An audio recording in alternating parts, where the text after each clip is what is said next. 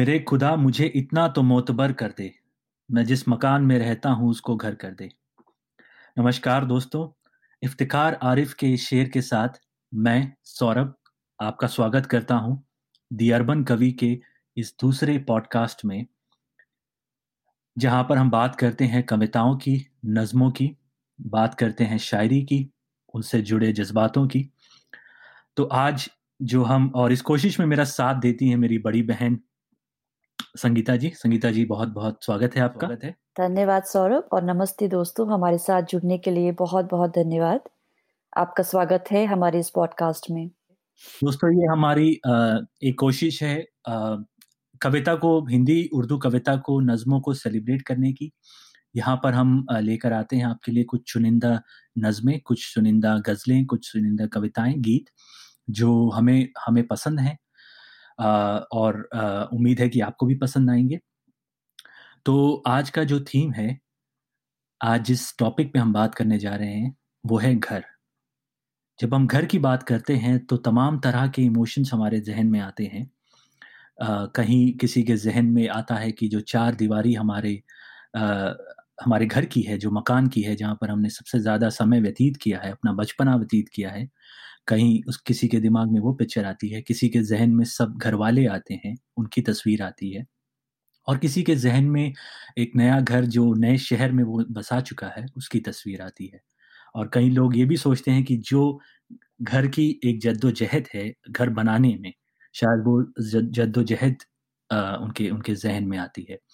तो इन्हीं एस्पेक्ट्स को आज हम इसके बारे में बात करेंगे। अलग अलग कवि कवियों ने इसको किस नज़रिए से देखा है इसके बारे में बात करेंगे। तो संगीता जी आपके आपके जहन में क्या आता है जब हम घर की बात करते हैं? बहुत अच्छा तुमने सवाल उठाया सौरभ और जैसे तुम कह रहे थे घर एक ऐसा शब्द है जो कविताओं की संभावनाओं से भरा हुआ है और शब्द सुनते ही बहुत कुछ याद आता है आ, अपना पुराना घर याद आता है जहाँ हम बड़े हुए थे वो याद आता है। जो घर छूट गया वो याद आता है। जो घर अलग अलग जगह बनाए थे अब वो भी याद आते हैं। आ, बहुत कुछ है घर घर घर शब्द सुनते ही। एक्चुअली मैं उसी दिन दो तीन दिन पहले ये बात सोच रही थी कि ये जो शब्द जब हम ये वाक्य सुनते हैं कि घर से सामान आया है। और ये ये वाक्य हमेशा हॉस्टल में हम सुना करते थे लेकिन ये अब तो खैर नहीं सुनते हैं लेकिन ये घर से सामान आया है ये ये सुनते ही जो एक अजीब सी खुशी होती है मन में। बहुत प्यारी सी एक फीलिंग जगती है मन में। उसके बारे में मैं दो तीन दिन पहले सोच रही थी। बिल्कुल और मेरे ख्याल से आज भी जो लोग घर से दूर हैं और अक्सर हमें रहना ही पड़ता है शहरों में हम शहरों की तरफ़ जब रुख करते हैं अपने छोटे शहर से बड़े शहरों की तरफ़ जो तो जो दोस्त हमें सुन रहे हैं और वो भी जैसा आपने कहा कि एक जब घर की बात होती है या घर से सामान आता है उस चीज़ की खुशी होती है। आज भी अलग अलग त्योहारों पर जब ये बात होती है कि हाँ घर से मिठाई आई है घर से सामान आया है तो एक अलग सी लहर दौड़ जाती है मन में भले ही वो कुछ कुछ पल के लिए हो बट ज़रूर एक, एक खुशी सी होती है जब हम सुनते हैं। तो जैसा कि मैंने शुरुआत में कहा कि हम लोग बात करेंगे आज नज़में और कविताओं की तो तो संगीता जी आज इस घर के ऊपर आप आप किस बारे में क्या सुनाना चाहेंगी हमें? सौरभ घर की जब बात करते हैं तो एक कविता जो शायद सभी लोग जानते होंगे और सभी को वह प्यारी भी है उस कविता का नाम है घर की याद जो भवानी प्रसाद मिश्र ने लिखी है। और इस कविता का कुछ पृष्ठभूमि इस तरह से है कि जहाँ तक मुझे मालूम है कि वो स्वतंत्रता सेनानी थे और जेल में थे। और जिस वक्त वो जेल में थे उस वक्त उन्होंने ये कविता लिखी थी जिसका शीर्षक है घर की याद। तो कविता हालाँकि बहुत लंबी है तो मैं तुम्हें पूरी नहीं सुनाऊँगी, लेकिन कुछ बातें जो घर से रिलेटेड हैं, उनके बारे में मैं बात करती हूँ। तो बैकड्रॉप ये है कि स्वतंत्रता सेनानी है, जेल में है और बारिश हो रही है तो उन्हें अपने घर की बात याद आ रही है। तो कहते हैं कि बहुत पानी गिर रहा है, घर नज़र में तिर रहा है, घर की मुझसे दूर है जो, घर खुशी का पूर है जो, घर के घर में चार भाई मायके में बहन आई। बहन आई बाप के घर, हाय रे परिताप के घर। आज का दिन दिन नहीं है, क्योंकि इसका चिन्ह नहीं है। एक चिन्ह सौ बरस है रे, हाय कैसा तरस है रे। घर के घर में सब जुड़े हैं, सबके इतने कब जुड़े हैं। चार भाई, चार बहनें, भुजा भाई, प्यार बहने। और माँ बिन पढ़ी मेरी, दुख में वह गढ़ी मेरी। माँ की जिसकी गोद में सिर रख लिया तो दुख नहीं फिर। माँ की जिसकी स्नेह धारा का यहाँ तक भी पसारा उसे लिखना नहीं आता जो कि उसका पत्र पाता। और पानी गिर रहा है घर चतुर्दिक घिर रहा है। पिताजी भूले बहादुर वज्रभुज नवनीत सा उर पिताजी जिनको बुढ़ापा एक क्षण भी नहीं व्यापा जो अभी भी दौड़ जाएँ, जो अभी भी खिलखिलाएँ। मौत के आगे ना हिचकें, शेर के आगे न बिचकें। बोल में बादल का रिश्ता, काम में झंझाल रिश्ता। आज गीता पाठ करके, दंड 260 करके, खूब मुगदर हिला लेकर, मूठ उनकी मिला लेकर, जब जबकि नीचे आए होंगे, नैन जल से छाए होंगे। हाय पानी गिर रहा है, घर नज़र में तिर रहा है। इसके आगे भी बहुत लंबी कविता है लेकिन मैं यही तक सुनाती हूँ तुम्हें। और आशा करती हूँ कि हमारे दोस्त इस कविता को ढूंढेंगे और और पढ़ेंगे पूरी तरह से। बिल्कुल बिल्कुल। और बहुत ही अच्छा कविता के साथ आपने शुरुआत की। ये जो भवानी प्रसाद मिश्र जी की ये रचना है एक तरह से एक एक चित्र बाँध देती है आपके जहन में जब आप इसको कि घर के बाहर ज़ोर से बारिश हो रही है मूसलाधार वर्षा हो रही है और किस तरह से उनकी जो हेल्पलेसनेस है वो वो वो नहीं जा पा रहे हैं या घर के याद कर रहे हैं अपने एक एक एक, एक सदस्य को और किस तरह से संबोधित कर रहे हैं। बिल्कुल। और शब्दों से जो चित्र बांधना जैसे मतलब शब्दों से चित्र आंकना जैसे कहते हैं वो बिल्कुल इसका एक सटीक एक उदाहरण है इस इस इस कहावत का। बिल्कुल जो इमेजरी का इस्तेमाल हुआ है इस कविता में वो वाकई तारीफ़ तो यही क्या ही करें इतने बड़े इतने बड़े इतने बड़े लेखक की वो तो सूरज को दिया दिखाने वाली बात होगी। बट बहुत ही प्रसिद्ध रचना है और जैसा आपने कहा कि ज़रूर आप इसको ढूंढ के और पूरी पढ़ें काफ़ी लंबी कविता है ये। हाँ। पर बेहद सरल और बेहद सुंदर इमेजरी का इस्तेमाल है इस और इस कविता को बढ़कर एक बात और जो मेरे जहन में आती है सौरभ वो ये है कि इसके, इस कविता में पूरे कहीं भी आज़ादी के बारे में बात नहीं हुई है, स्वतंत्रता संग्राम के बारे में बात नहीं हुई है। हालाँकि आखिर में उनकी माँ पिताजी को समझाते हुए कहती हैं कि अगर मेरा बेटा इस वक्त ना जाता तो मुझे बहुत शर्मिंदगी होती है उसके ऊपर।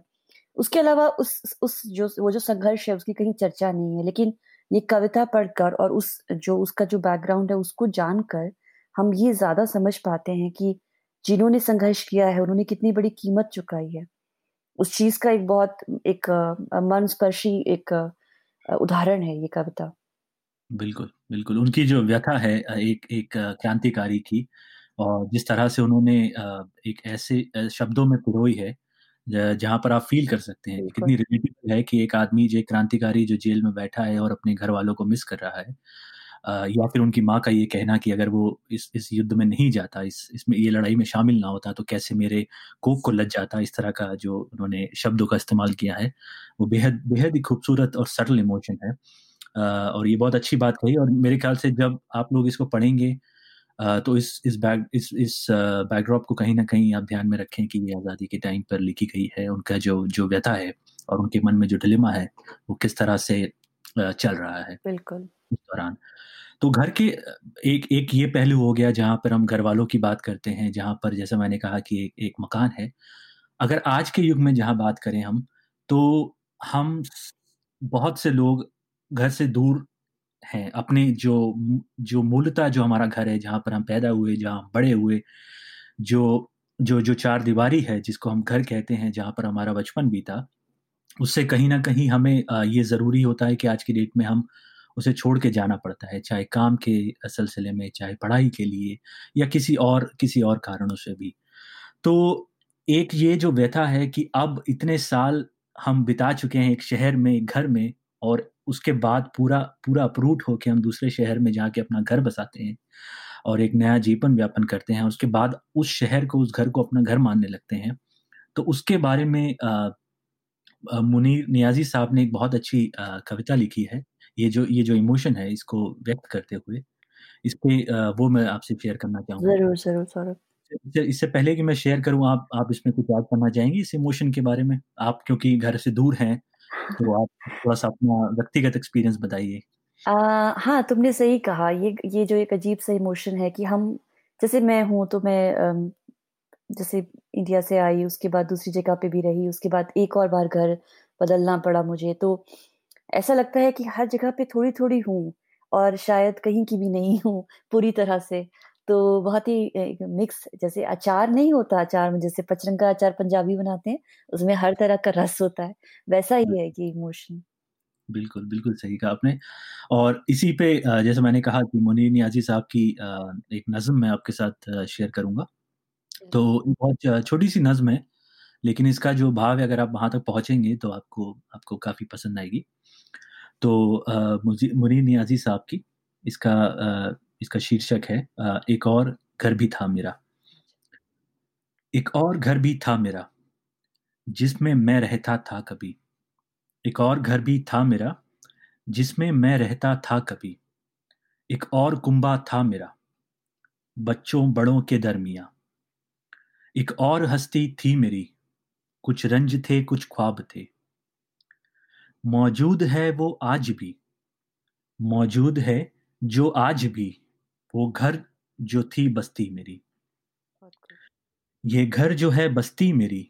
अब यहाँ कैसे नए घर की बात कर रहे हैं हाँ, हाँ। नई जगह की बात कर रहे हैं ये जो ये घर जो है बस्ती मेरी उसमें भी थी हस्ती मेरी।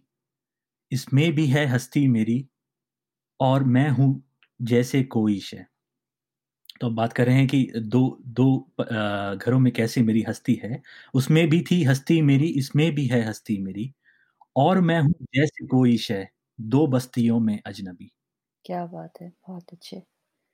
बहुत ही खूब कविता तुमने सुनाई सौरभ। बिल्कुल मैं जो बात कह रही थी ना कि कहीं हर जगह हम हैं थोड़े थोड़े बिलोंग करते हैं और पूरी तरह से कहीं भी नहीं है, वही बात उन्होंने इतनी खूबसूरती से कह दी। मुझे बहुत अच्छी लगी तुमने कविता सो, जो सुनाई। बिल्कुल और इसमें जैसे कहीं ना कहीं आपके पर्सनालिटी का वो एक एक एक पार्ट बना देती है क्योंकि आप जिस घर में रहते हैं जिस भवन में रहते हैं जिस लोकेलिटी में रहते हैं जिस शहर में रहते हैं वो आज आपकी एक पर्सनालिटी का एक हिस्सा हो जाता है चाहे चाहे अनचाहे। तो उसको एक खूबसूरती से बयान किया है कि वो कैसे कैसा बटा सा एक एक, एक आ, उनका मन है उस उस में। और मुझे लगता है कोई हर माइग्रेंट जो है जो हमारे माइग्रेंट दोस्त हैं जो सुन रहे होंगे वो ज़रूर इस इन दो सेंटेंसेस से ज़रूर रिलेट कर पाएँगे जो उन्होंने कहा और मैं हूँ जैसे कोई शय दो बस्तियों में अजनबी। बहुत बिल्कुल। बहुत खूब। बहुत ही अच्छी कविता सुनाई तुमने सौरभ। तो आ, जब हम जब घर की बात कर रहे हैं तो आप आ, मेरे ख्याल से आपके पसंदीदा शायरों में और या लेखकों में धूमिल का नाम कहीं ना कहीं शामिल होता है। तो आप आप कुछ धूमिल के बारे में कुछ सुनाना चाहेंगे या उनकी उनकी कोई रचना आ... हाँ ज़रूर। मैं तुम्हें धूमिल की एक, अभी हमने जैसे बात की अलग अलग चीज़ों पे हमने बात की। कुछ लोग जो घर को मिस कर रहे हैं, फिर हमने बात की जो घर से दूर हैं और एक अभाव है ज़िंदगी में बिलोंगिंगनेस का। लेकिन और एक एक एक एक शिद्दत होती है इंसान की ज़िंदगी में, एक संघर्ष होता है घर बनाने का। और ये हमारे जिनकी भी ज़िंदगी में संघर्ष रहा है, वो ये समझ सकते हैं कि घर बनाना ही अपने आप में कितनी बड़ी मुश्किल बात है, जिसे हम कह सकें घर। तो मैं इस भावना पर तुम्हें जब कविता पढ़ूँगी तो शायद तुम्हें ज़्यादा मैं अच्छे से एक्सप्लेन नहीं कर पा रही हूँ, पर मैं तुम्हें समझाती हूँ। जैसे कहीं ना कहीं बड़े बुज़ुर्ग पहले कहते थे कि अगर आपको दुनिया को जानना है तो या तो आप घर बना लीजिए या फिर घर में एक ब्याह कर लीजिए। उस दौरान जो जो इंटरेक्शन होता है या जो जद्दोजहद होती है वो वो मेरे ख्याल से एक एक बहुत बड़ा स्ट्रगल है। और शायद वही कहीं ना कहीं एक कोशिश मेरे ख्याल से जो आप शब्दों में डालने की हाँ, मैं तुम्हें सुनाती हूँ और फिर उसके बारे में हम लोग बात करेंगे। जी तो कविता का शीर्षक है घर में वापसी। कविता लिखी है धूमिल ने। मेरे घर में पाँच जोड़ी आँखें हैं। माँ की आँखें पड़ाव से पहले ही तीर्थ यात्रा की बस के दो पंचर पहिए हैं। पिता की आँखें लो साय सी ठंडी शलाखें हैं। बेटी की आँखें मंदिर में दीवट पर जलते घी के दो दिए हैं। पत्नी की आँखें आँखें नहीं हाथ हैं। जो मुझे थामे हुए हैं वैसे हम स्वजन हैं करीब हैं बीच की दीवार के दोनों ओर क्योंकि हम पेशेवर गरीब हैं रिश्ते हैं, लेकिन खुलते नहीं हैं। और हम इतने अपने खून में इतना भी लोहा नहीं पाते, कि हम उससे एक ताली बनाते और भाषा के भुन्ना-सी ताले को खोलते, रिश्तों को सोचते हुए आपस में प्यार से बोलते। कहते कि ये पिता हैं, ये प्यारी माँ हैं, ये मेरी बेटी है। पत्नी को थोड़ा अलग करते, तू मेरी हमबिस्तर नहीं, मेरी हमसफ़र है। हम थोड़ा जोखिम उठाते, दीवार पर हाथ रखते और कहते, ये मेरा घर है। वाह! वाह! बहुत ही खूबसूरत। बहुत ही खूबसूरत जिस तरह से अ, जिस तरह से उन्होंने भाव को पिरोया है शब्दों में और जैसे हम इमेजरी की बात कर रहे थे अभी, तो कैसी छोटी-छोटी चीज़ों से उन्होंने ये जो जज़्बात ज़ाहिर किए हैं। और उसमें जो सबसे बड़ा संघर्ष है ना सौरभ जिसके बारे में मैं बात कर रही थी तुम्हें कि हम सोचते हैं कि जो हमारे मतलब जिनका जिनका जीवन इसी संघर्ष में बीत जाता है कि आज का खाना कैसे खाएँ कल आज का दिन कैसे निकालें, जिनका संघर्ष इस जिनका जीवन इस संघर्ष में निकलता है, उनके लिए ये इन बातों को सोच पाना भी अपने आप में एक प्रिविलेज है, कि ये मेरा घर है, ये ये मेरी बच्ची है, इससे मुझे प्यार है। ये ये जो बातें हैं, ये अपने आप में एक कंफर्टेबल ज़िंदगी की कंफर्टेबल ज़िंदगी की देन है। बिल्कुल, बिल्कुल सही कहा आपने और जो जिनकी आपने बिल्कुल सही कहा कि जिनकी ज़िंदगी में और तरह के मरहले हैं जहाँ पर वो डेली स्ट्रगल कर रहे हैं अपनी अपना जीवन व्यापन करने के लिए, वहाँ पर वो एक पल बैठ के ये सोच सकें अ, और अपने अपने ज़िंदगी इतनी मोहलत नहीं देती, हाँ। बिल्कुल, अपने घरवालों के बारे में सोच सकें, अपने रिश्तों के बारे में सोच सकें या ये बात को अ, केवल एप्रिशिएट कर सकें कि हम हम एक घर में हैं और हमारे साथ हमारा परिवार है। इतनी मोहलत भी ज़िंदगी नहीं देती है कभी-कभी। लेकिन मैं तो तुम्हें एक बात बताऊँ सौरभ? सॉरी तुम कुछ कह रहे थे, कहो। नहीं, बिल्कुल आप बताइए क्या कह रहे मैं हैं? तुम्हें कह रही थी ये बात कि देखो, इनके ये जो अपने बारे में नहीं सोच पाते हैं, जिनको ज़िंदगी इतनी मोहलत नहीं देती है सोचने की, उनके बारे में बात करना भी कवि का काम है।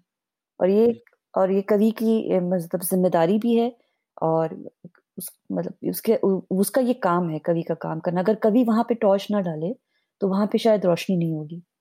बिल्कुल, बिल्कुल और यहाँ पर बिल्कुल सही बात है और जहाँ पर एक कवि की एक सही आपने कहा कि नैतिक ज़िम्मेदारी भी है, कि जहाँ पर जिस इमोशन के बारे में या जिस समाज के के बारे में जहाँ कोई और बात नहीं कर रहा, वहाँ पर उस उस उस पे रोशनी डालना भी कवि की कहीं ना कहीं एक नैतिक ज़िम्मेदारी बनती है।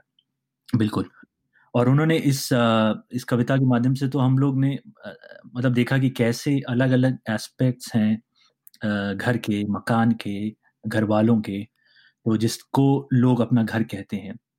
लेकिन जब अगर हम किसी से बात करें तो सबसे पहले हमारे ज़हन में आएगा, हम घर बात करें तो मकान, जो चार दीवारी है या जो बिल्डिंग है या जो गली के उस कोने पे जो एक बड़ा-सा कोठी है लोगों की, उस छोटा जो घर है, उसके बारे में बात आएगी, जिसको पिताजी ने जोड़ते-जोड़ते अपनी अपनी जवानी बिता दी।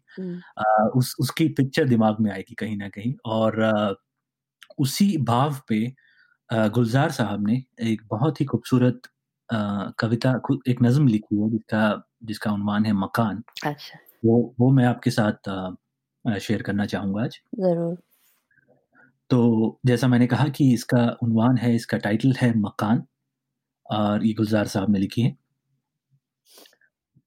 एक लुढ़की हुई वादी में बहुत नीचे खलाओं से एक लुढ़की हुई वादी में, बहुत नीचे खलाओं से जहाँ धुंधली फ़ज़ाओं का चलन है। खस्ता-सा एक मकान मुझे विरासत में मिला है। जिस तरह सूख के ज़ख्मों स गिरा करती है पपड़ी जिस तरह सूख के ज़ख्मों से गिरा करती है पपड़ी, उसकी दीवारों से इस तरह से गिरता है पलस्तर। एक पाँव पे खड़े सारे सुतू थक से गए हैं। एक पाँव पे खड़े सारे सुतू पिलर्स थक से गए हैं। खुर्दा दांतों की तरह हिलती है ताक में ईंटें। मोज खाई हुई लकड़ियाँ मोज खाई हुई खिड़कियाँ तिरछी सी खड़ी हैं। कांच धुंधलाए हुए, चटके हुए हैं। पहले बाहर की तरफ़ खुलती थी अफ़लाक की जानिब। अफ़लाक यानी कि आसमान की तरफ़ खुलती थी पहले। पहले अफ़लाक की तरफ़ खुलती थी अफ़लाक की जानिब। अब ये अंदर भी नहीं खुलती अगर सांस घुटे अब्र आलूद है अब अब सब कुछ क्लाउडी है अब अब्र आलूद है अब और हवाओं में भी सुराख पड़े हैं बहुत खूब मेरा पैदाइशी घर है मुझे रहना है यहीं पर। मेरा पैदाइशी घर है मुझे रहना है यहीं पर। एक मैला सा फलक है तो मेरे सिर पे अभी तक। डरता हूँ गिर ना पड़े सोते में एक रोज कहीं। बहुत खूब। बहुत अच्छे। ये आ, ये गुलजार साहब की नज्म चाँद पुखराज का आ, एक उनकी पुस्तक है उसमें से ये ये नज्म थी। और जैसा कि गुलजार साहब तो जाने भी जाते हैं उनकी इमेजरी के लिए और जिस तरह से वो जिस तरह से चित्र बना देते हैं शब्दों के साथ वो शायद उनका वन ऑफ़ द टैलेंट्स कह सकते हैं। वो तो बिल्कुल मास्टर हैं इमेजरी के वो बिल्कुल मास्टर हैं। जी और उसका रीज़न अगर आप उनके बारे में पढ़ेंगे और उनके जीवन के बारे में पढ़ेंगे तो वो बहुत अच्छे आर्टिस्ट भी हैं इसका मतलब चित्रकार भी हैं। तो कहीं वो उनके पोएम्स में उनकी नज़मों में उनके गीतों में ये ये दिखता है जिस तरह से वो बात करते हैं। जैसे अब इसी का ज़िक्र ले लीजिए कि इस इस कविता में जैसे कह रहे हैं कि मोज खाई हुई कुछ खिड़कियाँ तिरछी से पड़ी हैं या कांच मिलाए हुए चटके से पड़े हैं। तो एक इमेज आपके दिमाग में बन जाती है जब आप इसको पढ़ते हैं तो। बहुत बहुत अच्छी बहुत ही अच्छी कविता थी। और तो तो जैसा कि हमने कहा कि घर के अलग अलग एस्पेक्ट्स हैं घर घर के अलग अलग अलग अलग पहलू हैं अलग अलग नज़रिए हैं देखने के आ, किसी के लिए घर जहाँ उनके घर वाले हैं वही मकान उनके लिए घर बन जाता है किसी के लिए आ, एक अपनी इम्पोर्टेंस होती है उस बिल्डिंग की जहाँ पर जहाँ पर वो बड़े हुए हैं यहाँ पर जहाँ पर उन्होंने समय व्यतीत किया है सबसे ज़्यादा। तो घर अलग अलग पहलू हैं और इन कविताओं इन नज़मों के माध्यम से हमारा एक कोशिश यही थी कि जो आज हमने थीम चुना घर का, उन पहलुओं को कहीं ना कहीं आपके सामने प्रस्तुत कर सकें। उम्मीद है कि आपको ये कोशिश कोशिश अच्छी लगी होगी। और संगीता जी, आप कुछ ऐड करना चाहेंगी? हाँ बिल्कुल हमारे साथ जुड़ने के लिए बहुत धन्यवाद दोस्तों।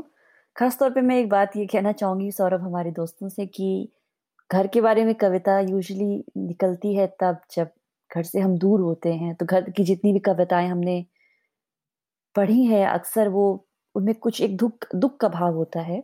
तो अगर हमारे दोस्त कुछ ऐसी कविताएँ जानते हैं जो घर के साथ खुशी के एक भावना से जुड़ी हुई है तो हमारे साथ ज़रूर शेयर करें। मैं बहुत दिलचस्पी लूँगी उसको पढ़ने में। बिल्कुल बिल्कुल। कहीं ना कहीं आप बिल्कुल सही कहा कि जहाँ पर एक एक दुख के भाव, क्योंकि हम जब घर से चले जाते हैं और उसकी याद में अक्सर अक्सर अक्सर कवियों ने नज़मकारों ने अक्सर उसी इमोशन को ज़्यादा पोर्ट्रे करने की कोशिश की है। तो अगर ज़रूर एक खुशी की कविता है जहाँ पर उल्लास की बात हो रही है, जहाँ पर घर वालों की बात हो रही है, जहाँ पर घर पे त्योहारों की बात हो रही है, उसको अगर आप हमारे साथ शेयर कर सकें तो तो हम ज़रूर पढ़ना चाहेंगे उसे। और उम्मीद है कि हमारी ये कोशिश आपको पसंद आएगी, आई होगी। और आप तब तक हम अगले एपिसोड में फिर हाजिर होंगे एक नया थीम लेकर। तब तक आप सुनते रहिए पढ़ते रहिए। नमस्कार। नमस्ते।